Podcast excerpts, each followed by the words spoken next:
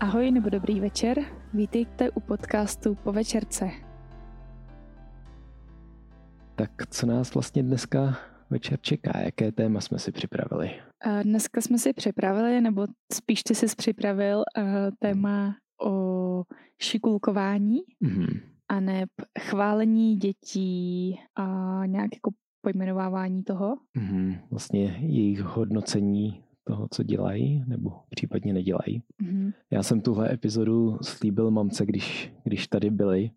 A to jsme nějak ještě teprve přemýšleli o tvorbě podcastu a nějak jsme na to narazili. Mamka asi takzvaně šikulkovala, označila Joela jako šikovného a nějak jsme si z toho pak dělali trošku legraci.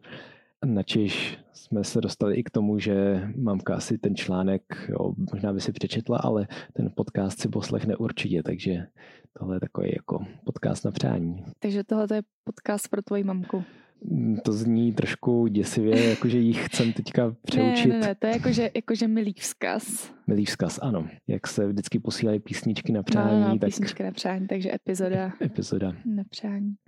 A já bych možná k tomu chtěla jako říct, že ono to možná je trošku i kontroverzní téma mezi některými lidmi, protože uh, si říkají, že to třeba moc řešíme nebo tak. Mm-hmm. A já bych u toho chtěla říct, a možná to souvisí i s předchozíma epizodama, že věci nejsou černobílí a že třeba, když o něčem mluvíme, takže nemyslíme, že to všechno musí být nějakým způsobem, nebo my tady hlavně teda sdílíme nějak, naše mm-hmm. nějaké poznatky a zkušenosti, ale že to není, že když dítěti řekneš a ty jsi ale šikulka, tak mu určitě jako neskazíš život, že jo, nebo mm. uh, nebo to neznamená nic špatného. Asi spíš chceme mluvit o nějaký všeobecný tendenci a vzorcích chování. Jo, já jsem to chtěl zmínit ještě i v průběhu, jo. ale určitě nechcem klást nějaký takový břímě toho, že člověk se najednou začne bát, jak vlastně mluví a jestli nemluví špatně. Že myslím si, že o tom to není. Jo, a já jsem to chtěla trošku i říct jakoby takhle za začátku, vím, že jsi to chtěl zmínit, ale spíš i třeba k tomu, že jsme mluvili o tom jídle a tak, mm-hmm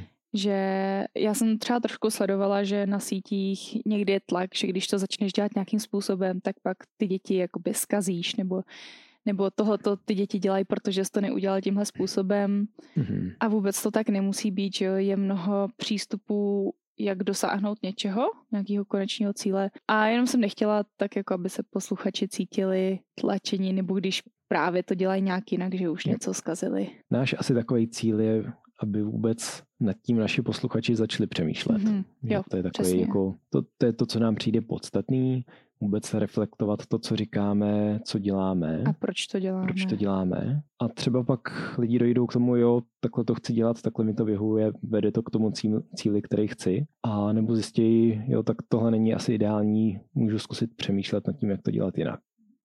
To jsi řekl hezky, jsi fakt čikulka. A, to úplně zabolí, když mi takhle řekneš. A, nemám, přemýšlím, co to ve mně působí za pocity. Asi takový jako, a, trošku mě to vrací do nějakých dětských let, kdy, kdy člověk takhle byl označovaný častějíc a zase cítím tak jako malej, že ty jsi ta dospělá, která mě označí za toho šikulku a kdy jsem splnil tvoje očekávání a nároky a já nevím, jestli si z toho mám odníst to, že, že jsi ráda, anebo uh, jestli mám mít blbý pocit, že mě tím tak jako trošku manipuluješ. No, jako mě tady to přijde obzvlášť vtipný, když se to řekne dospělýmu. Ty máš nějakou Což čerstvou zkušenost. Já mám čerstvou zkušenost, kdy uh, nám jeden člověk nedávno mě a mým sestrám, myslím, nebo já nevím, už si to přesně nepamatuju, ale řekla, že jsme šikulky a mně to přišlo strašně vtipný, protože říct jako, jako tři, úplně chápu v pohodě, když někdo řekne, že jsem šikovná, když něco dělám, ale když někdo řekne, že jsem šikulka, tak, hmm. tak mám chuť jako vyprsknout smíchy, protože prostě jako ta představa uh, no, je vtipná, ale myslím si, že to je tím, že třeba ten člověk má děti a má to prostě asi jako navedenou věc, co říká, nebo mhm. pracuje s dětma, já nevím ale jako přišla mi to strašně taková vtipná situace, to mm-hmm. říkat jako dospělým lidem. A mhm. nevím, jako nevím, jestli se to takhle nějak jako víc říká. Já třeba v mým okolí se s tím tolik nesetkávám. Mm, tak taky asi ne. Ty jsi řekla, že to člověk může mít trošku jako najetou věc. Já přemýšlím, co ještě lidi může výst k tomu vlastně o někom říct, že je šikulka, a teď je klidně v kontextu těch dětí, co vlastně tím označením člověk sleduje. Jestli je to jenom prostě jeho způsob, jak ohodnotit něco, co, co se mu zrovna líbí, jako činnost toho dítěte, nebo jestli, jestli fakt má potřebu vyjádřit tomu člověku, jak moc šikovný je a jak, jak se ho váží, nebo tomu dítěti. Nevím. Spíš bych řekla to první, jako nějak vyjádřit, že ten člověk udělal něco dobře nebo dělá něco dobře a něčem ho také jako povzbudit do opakování té dobré mm-hmm. činnosti. Jo, takže taková, takový pozitivní spevnění toho, co, co to dítě nebo ten člověk dělá. Mm-hmm. Takže když třeba bych řekla, že řeknu Jolovi, ať něco uklidí, on to uklidí a já řeknu, je, ty jsi ale šikulka. Mm-hmm. A vlastně chci ho tím pozbudit, aby takhle jako vždycky uklízel. Mm-hmm. Zároveň jsem ráda, že to takhle udělal. Mm-hmm. A my to takhle neříkáme, teda? Ne. Nebo aspoň si myslím, že nám to ani neujíždí, že na to ne, prostě ne, nejsme. šikulka vůbec není jako slovo, který bych měla ve slovníku. Mm-hmm. Jako šikovný, jo, a to si myslím, že to nám i rodiče říkali v určitých situacích, ale myslím si, že to byly jako relevantní situace, kdy jsme projevovali nějakou jako dovednost. Mm-hmm. To, jestli jako to je vhodný slovo, to je druhá věc, já nevím, ale jakoby já jsem to nikdy nebrala nějak, jako, mm-hmm. že by, jako, určitě jsem to nebrala špatně, spíš to byla jako, jakoby dobrá pochvala něčeho, že jsem se třeba snažila. Jo. Ale úplně se to přesně nevybavuju, ale fakt myslím si, že rodiče, nevybavuju si, že by rodiče říkali o nás, že jsme šikulky, anebo to říkali, mhm. když jsme byli hodně malí a nepamatuju si to. Mm-hmm. Takže my, my máme ve slovníku asi trošku jiný ocenění. Já používám jo. super. Jo, super. Skvělý. Aha. A i u, něch, i u těch mi přijde, že tak jako občas na to užívám. Já určitě. Že přemýšlím, jak by to šlo vyjádřit jinak. A to přemýšlení je vlastně i tak jako v pozadí téhleté epizody. Jak, jak to říkat jinak a proč to říkat jinak. Jo, a myslím si, že i tím přemýšlením se to právě jako projevuje, že vnímám u sebe, že uh, rozšiřuju ten svůj slovník toho, jak reaguju na Joela a, a jsem vlastně za to ráda. Jakoby přemýšlím nad tím víc, když mám ten prostor nad tím přemýšlet. Možná už bychom se mohli přesunout k tomu, proč vlastně tohleto šikulkování nebo obecně takovéhle hodnocení dětí nepovažujeme za úplně šťastné, nebo že to nevede úplně k tomu cíli, který ve výchově sledujeme. Chceš se do toho pustit, nebo, nebo mám začít? Tak já začnu, ale pak to asi spíš nechám na tebe. Z mýho pohledu je to strašně obecný ohodnocení, že pokud teda už bych chtěla to dítě hodnotit, tak říct, že šikulka vlastně je to taková, jako je to stejný, jako říct, to je super, že jo. Mm-hmm. V podstatě je to taková jako obecná věc, která nevyjadřuje vůbec, co to dítě udělalo a tam může být třeba víc rovin, jako co to dítě udělalo, nebo když chceš ohodnotit nějak, co udělalo. Jo, takže je to taková nekonkrétní zpětná vazba a to dítě vlastně nemusí mm-hmm. vědět, co si z toho odníst. Jo. A druhá věc, co třeba já si myslím, co se může stát, že to dítě se pak stane na tom závislý, mm-hmm. na tom ohodnocení, což je ale taková jako dru- věc, nad kterou já přemýšlím, co je pro mě třeba ještě jako otázka uh, a v tom možná se dostaneme k tomu dál, uh, jestli je to jako špatně vyloženě děti chválit, protože já si to třeba jako nemyslím, ale pak je tam ta otázka vnitřní motivace a tak dále a to mhm. teďka nechci ještě asi rozebírat. Mm. A spíš ty řekni teďka, hmm. co myslíš. Já bych navázal na to, jak jsi říkal, že, si to, že je to takový neurčitý. Zase budu citovat nenásilnou komunikaci. A tam je o téhle zpětně, zpětné vazbě celá kapitola. A líbí se mi, jak tam ten autor říká v reakci na nějakou takovouhle pochvalu. A odpovídá tomu člověku, je mi líto, že si z téhle vaší pochvaly nemůžu odníst tolik, kolik bych chtěl a ten druhý se zarazí a jako vůbec nechápe, co mu to ten Rosenberg říká. A on ho postupně pak navádí k tomu, aby vlastně zpřesnil, když říká, pane Rosenbergu, vy jste tak skvělej, tak aby zpřesnil, co tím vlastně myslí. A on to tam propracovává, jakože když chcem někoho ohodnotit, tak nebo ocenit, tak je fajn říct, v čem ten člověk vlastně naplňuje to, co já potřebuji, v čem mi dělá život krásnější, lepší. A takže popsat nějakou tuhletu naplněnou potřebu a popsat své pocity, který, který to v nás vyvolává. Jo, a to je jako super příklad, protože když by mě někdo řekl, ty jsi skvělá, tak vlastně jako proč mi to ten člověk říká, nebo mm-hmm. jasně, když donesu, já nevím, donesu dort, tak asi čekám to, že dobře pečeš dort, nebo si milá, že jsi mi ho donesla, ale vlastně co přesně ten člověk hodnotí? Je to něco, hmm. s čím jsem se narodila, nebo je to něco, co jsem jako udělala, hmm. nebo... Jo. A zároveň člověk neví, nebo často nemůže poznat, jestli je to jen takový ze slušnosti, nebo že když to ten člověk rozvede, jako uh, dneska jsem měl těžký den a fakt jsem potřeboval něco sladkého mm-hmm. a udělal mi hroznou radost to, že jsi mi ten dort teďka dala, tak já vím, že to myslí vážně, protože najednou vím i co on prožíval ohledně toho. Mm-hmm. A není to takový jako skvělý dort, díky, dám si ze slušnosti, abych neurazil. Pak bych se vrátil k tomu, k té otázce závislosti nebo závislosti na pochvale. Já úplně nevím, co si představit pod tou závislostí, ale myslím si, že to, jak dítě hodnotíme, v něčem utváří jeho sebeobraz že pokud o ním říkáme, že je skvělý, že je šikovný a tak, tak je to nějaké jeho vnímání, kterému vlastně vsuneme. A vidím riziko v tom, že, že v budoucnu se to dítě za každou cenu bude snažit tenhle ten sebeobraz jako dodržet. A bude mít třeba problém v něčem selhat, protože by pak ztratil ten jakoby to označení, to označení toho, že... To, že je šikovnej. Najednou by o tom mohlo začít pochybovat, kdo teda jsem, když, když tohle se mi nepovedlo a nejsem tak šikovný, jak, jak jsem si myslel. Tak v tom asi vidím jako to zásadní riziko. Na to mám jeden příklad. Hmm z mého okolí, už je to další dobu a tam to bylo, že dítě něco dělalo a chtěl pomoct té maminky a maminka mu řekla, ale já na tady to nejsem šikovná.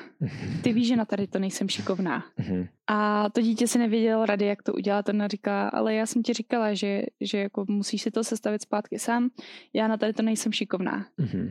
A pro mě v tu chvíli a je dost možný, že tady tomu taky někdy sklouznu, že už mi to možná i ujelo nějaký takovýhle jako um, věty, ale úplně jsem si říkala, že je to škoda, že myslím si, že v souvislosti s tím uh, nějakým označováním nebo o čem se bavíme, jak hodnotit dítě nebo jak reagovat na nějaký úspěchy, že vlastně k tomu se možná ještě teda dostaneme, že je lepší oceňovat tu snahu nebo ten průběh toho, co to dítě dělá, hmm.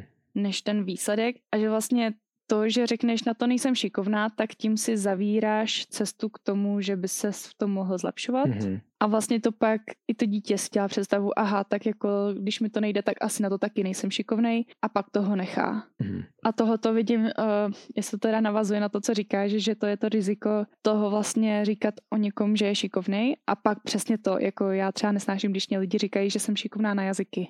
Aha protože já jsem si to jako odmakala. Mm-hmm. A kdybych nežila v zahraničí, tak bych těma jazykama nemluvila. Takže možná jo, možná mám třeba trochu ten sluch, možná hudební, ale, ale vlastně kdybych nestudovala fonetiku, tak určitě nevyslovuju dobře. Mm-hmm. A kdybych, kdybych nežila v zahraničí a kdybych si to jako neodmakala, Aha. neučila ty slovíčka, tak bych to neuměla. Já to, jsem si to jako, to není, že by to přišlo samo. A přesně, když bys mě řek, když mě řekneš, je, ty jsi tak šikovná na tu angličtinu, jako to by to jde, tak mě to úplně jakoby působí, že to znehodnocuje tu moji práci, kterou já jsem do toho vložila. Mm, jo. Teď se tak jako dotýkáme tématu fixní versus růstové myšlení a ono se to nezdá, ale to, jestli děti vychováváme s tím, že prostě mají pevně dané nějaké dovednosti, jsou šikovné nebo jsou nešikovné, tohle jim jde, tohle jim nejde, tak pak v nich hrozně zanechá dopad po celý život právě v tom, jestli budou zkoušet překonávat nějaký obtížné věci, na které třeba nebudou mít ze začátku ty schopnosti a dovednosti. A nebo jestli to vzdají, protože si řeknou, já na matiku nejsem, nebo já tohle, na jazyky nejsem. Tohle právě je strašně jako emocionální téma pro mě, takový jako, že se s tím setkávám ve škole. Hmm, a proto den. mě to tak strašně vlastně štve, Aha.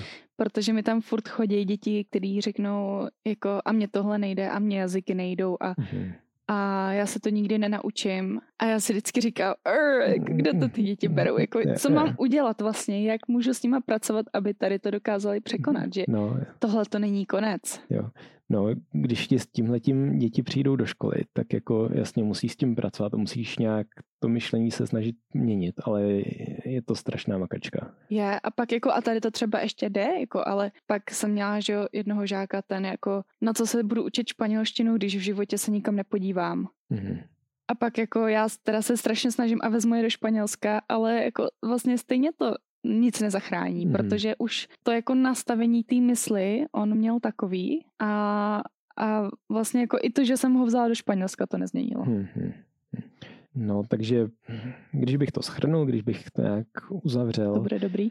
A velký důvod, proč dětem neříkat, jaké jsou, jako jsou jsi šikovnej nebo jsi šikulka, je, že tím upevňujeme to, jak oni sami sebe vnímají a pak mají problém z téhle škatulky vylíst. Ať už buď mají problém z té škatulky vylíst, pokud je špatná, anebo mají problém, když tu škatulku najednou začne něco narušovat a prostě hroutí se jim, hroutí se jim z toho svět. Takže to je za mě velký důvod. A pak mám takový filozofický nebo teologický a nevím, jestli se do toho moc nezamotám.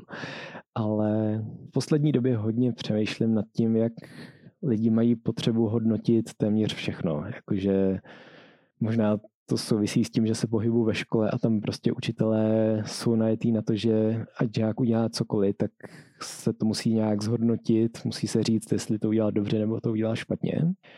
A někdy mi to přijde hrozně smutný v tom, že tak jako míjíme nebo soustředíme se na to hodnocení a vlastně to hodnocení není vůbec podstatný. A u spousty věcí není ani podstatný říct, jestli je dobře, že, nevím, nějaký příklad, je dobře, že dneska si nepřines pantofle, nebo že je špatně, že dneska si je nepřines. Že, že někdy to hodnocení je i v oblastech, které by vlastně hodnocený být nemuseli.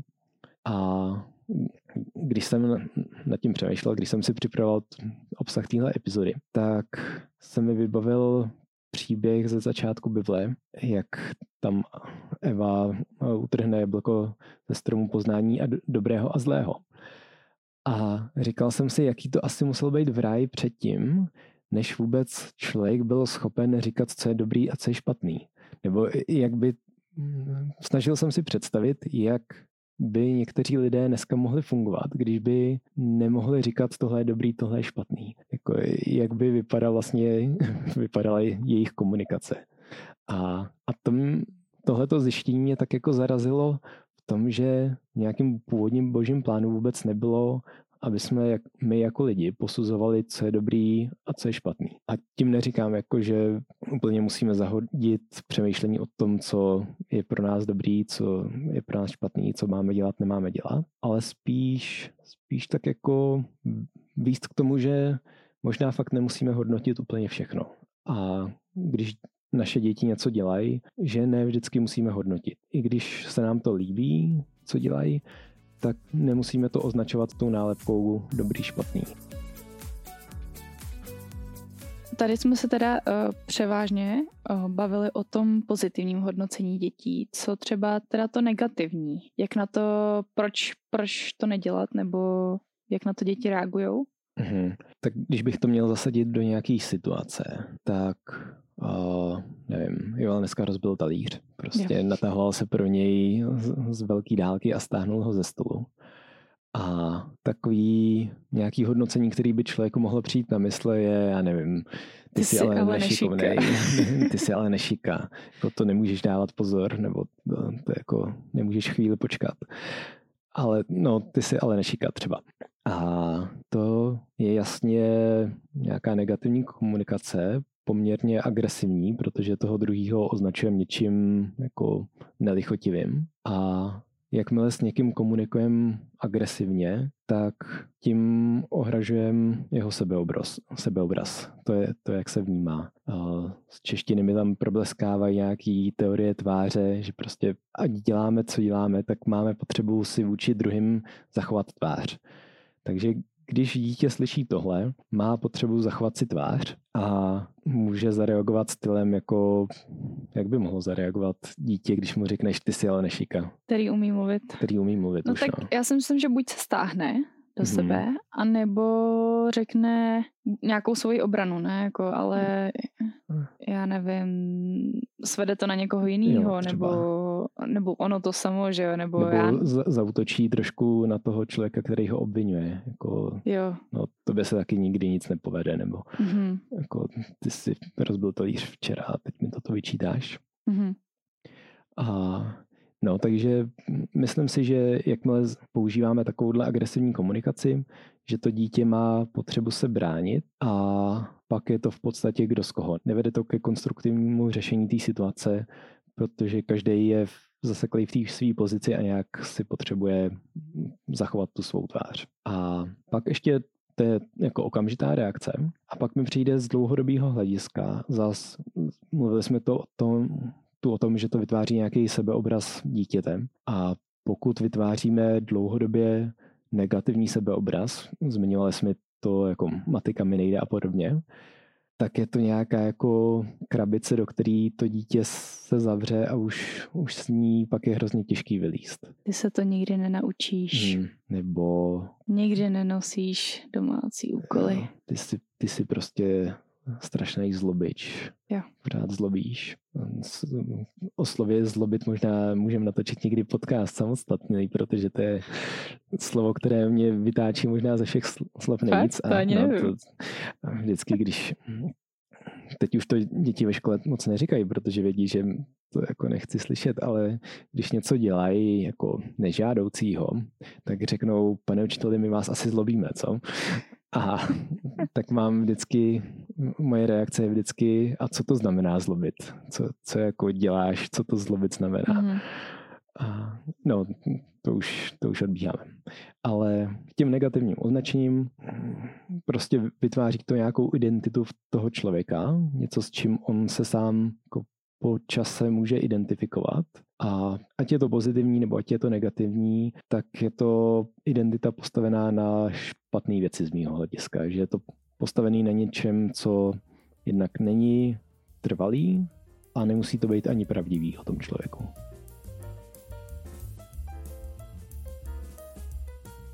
Snad dostatečně jsme rozvedli, proč si myslíme, že hodnocení ať pozitivní nebo negativní, nevede úplně k těm cílům, které ve výchově chceme. A teď přichází ta zásadnější část, jak to teda zkoušet dělat jinak. A co teda říkat? Co teda říkat? Máš na to nějaký návod? Čeho se já držím asi nejvíc, je, že popisuju to, co vidím. Hmm. Takže popisuju to, co Jel dělá. Třeba uh, uložil si knížku, nebo... Dones si boty a teď je můžem obout.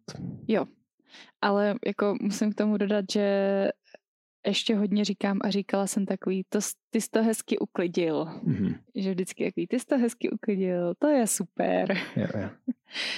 a no, takže mm, většinou, a třeba teďka hodně, co, co ho baví, je hledání věcí v knížce. Mm-hmm. Tak ale většinou říkám, jo, tady je ta včelka, nebo tady, tady, nebo našel si tu berušku. Mm. Jako většinou popisuju. Samozřejmě, že je to v tom hlase i v té mhm. intonaci, je tam neverbální komunikace hodnotící. Mm.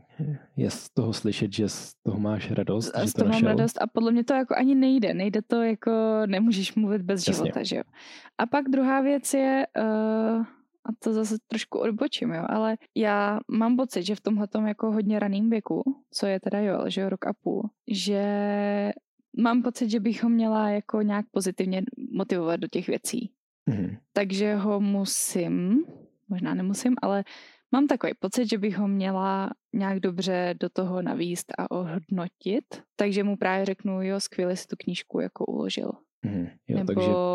A nebo mu teda říkám díky, že se mi donesl ořech. Mm-hmm. To díky jo, jako říkáme hodně, že jo, protože to, říkáme, to se ho snažíme no. naučit. A tam jako nevím, kde je vlastně ta hranice, kde člověk uh, hodnotí a přestává hodnotit. Mm-hmm. Protože já se zase třeba bojím, že kdybych vůbec ho nehodnotila, že by si to někde hledal. Že si myslím, že tam někde musí být nějaký pozitivní, uh, nějaká pozitivní zpětná vazba. Mm-hmm. Uh, to si myslím taky. A, a jednak, si, jednak ona tam určitě tím tonem hlasu a tím neverbálním. A potom si myslím, že tam jde vkládat něco místo toho hodnocení. Nebo hodnocení vnímám jako takové jako objektivní, nějaká univerzální, něco je univerzálně dobře, něco je univerzálně špatně a to tak jako vyjadřujeme a, a to právě může jako zanechávat ty, nebo může snadno sklouznout k nějakým nálepkám a podobně. A, ale co, je, co není takhle univerzální, co není objektivní, je, co ohledně toho prožíváme. A to si myslím, že je fajn učit se vyjadřovat a to mi samotnému nejde, že když jel tu knížku uklidí tam, kam jsem si představoval, tak nemusím nutně k tomu jako dávat, že je to nějaká objektivně skvělá věc, ale můžu říct, že mi to udělalo radost. Mm-hmm. A to je, to je pravda, protože jako mi to radost pak udělá, je to pozitivní. Když má se mnou dítě dobrý vztah, tak i jemu nejspíš udělá radost to, že mě udělala radost. A přijde mi, že tam pak to pozitivní spevnění je. Mm-hmm. Takže to mám radost, že si uklidil knížku. Mm-hmm. Nebo jsem nadšená, že jsi oblíkl boty. Mm-hmm. Potěšilo mě, že si strčil ruku do rukávu mm-hmm. a nebojoval se mnou o to pět minut. Můžeš říct třeba, to je skvělý, že si necháš vyčistit zuby? Mm, zase přemýšlím nad tím, jestli to je skvělý, není nějaký moc jako snaha o objektivní zhodnocení. Mm-hmm. Uh, asi jako zas, zdůraznil bych to, co jsme říkali na začátku. Není to o tom nikdy to neříct mm-hmm. a úplně se tomu vyhnout a vyškrtnout to ze svého slovníku, ale spíš přemýšlet nad tím, jestli to nepoužívám úplně moc a jestli by nebylo lepší popsat nějakou emoci, kterou ohledně toho prožívám. Takže v podstatě bych řekla, že tady ten příklad jsou nějaký jázdělení. Takový to, uh, když uklízíš knížky na správné místo, nebo když uklízíš knížku na správné místo, tak mám z toho radost. Nebo když, když uh, uklidíš po sobě talíř, tak to je tak... Uh, tak jsem ráda, protože uh, nám to ulehčí práci, nebo já nevím. Mm-hmm. No, v podstatě. Já sdělení používá Thomas Gordon, na kterého se tu často odkazujem. A jen když, i když jsme to četli, už v té chvíli nám ty jázdělní často připadaly takový jako kostrbatý hmm. a ne, že to ne vždycky člověk touhletou formou chce říct a může říct. Ale jako už první krok je podle mě nad tím takhle začít přemýšlet, jako uvědomovat si, ale to dítě udělalo to a to, popsat to. A já se ohledně já toho se cítím. ohledně toho cítím tak a tak. Jo.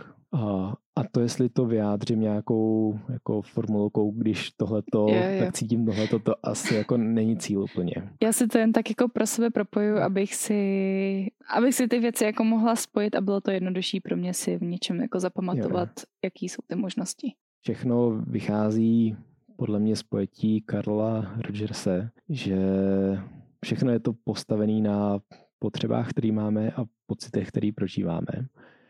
A výhoda je, že ani potřeby, ani pocity nejde spochybnit. Na rozdíl od toho, kdy něco se snažíme objektivně hodnotit, tak ten druhý může říct, ale to takhle vůbec není, protože já to vidím opačně. Ale když řeknu, já ohledně tohohle prožívám to a to, protože potřebuji, nevím, uznání, nebo potřebuji, aby byl prostředí, kde je uklizeno, tak to ten druhý nemůže říct, že tak není, protože jako to je můj prožitek, který, mm-hmm. který maximálně s ním může nesouhlasit, ale ne, neříct, že není pravdivý.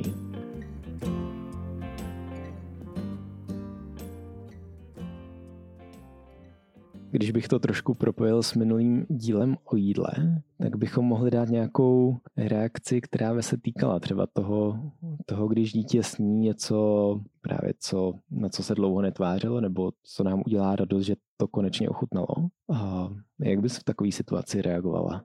když bys to chtěla komentovat? Já asi zatím většinou reaguju hodně neutrálně, protože nechci v tom vytvářet, vytvářet očekávání hmm. a pocity, chci, aby si ty pocity našel sám ohledně toho jídla. Takže jako když ochutná to vajíčko, vajíčko mm-hmm. věčný téma, tak řeknu, ochutnal si vajíčko, ale taky někdy vyjádřím asi to, ten svůj pocit. Mám radost, že si mm-hmm. vyzkoušel uh, okurku, nebo mám radost, že si ochutnal vajíčko, ale určitě nikdy, a, ale to je zase jako k tématu jídla a třeba nehodnotím, kolik toho snědl Mm. Protože to je zase úplně že jo, jiný téma, kde teďka nechci, aby toho jedlo na množství, aby se mi snažil zavděčit, protože jí, že ty jsi mm. ale dobrý jedlík, že jo, to ne, ale uh, já chci, aby byl odvážný, aby se nebál ty věci zkoušet. To je asi to, co já právě chci nějak pozbuzovat a aby teda znal to svoje tělo a jedl tolik, kolik potřebuje. Takže, mm. takže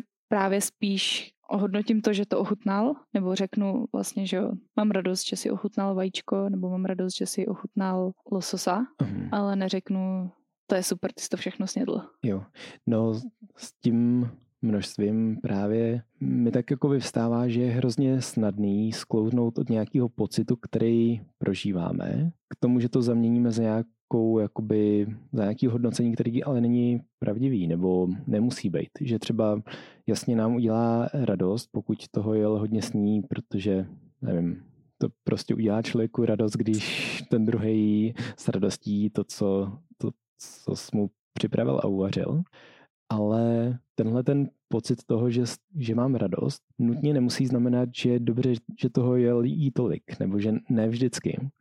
Že pokud se bude spát, já nevím, sladkým jídlem, který jsem zrovna udělal, tak jemu by vlastně prospělo sníst toho mnohem méně, ale pokud já se pokusím to objektivně zhodnotit a říct, to je super, že z toho tolik snět, tak vlastně v něm vytvářím něco nezdravého, protože ono to není super. Ono mi to sice udělalo radost, ale vlastně to zas tak správný nebylo.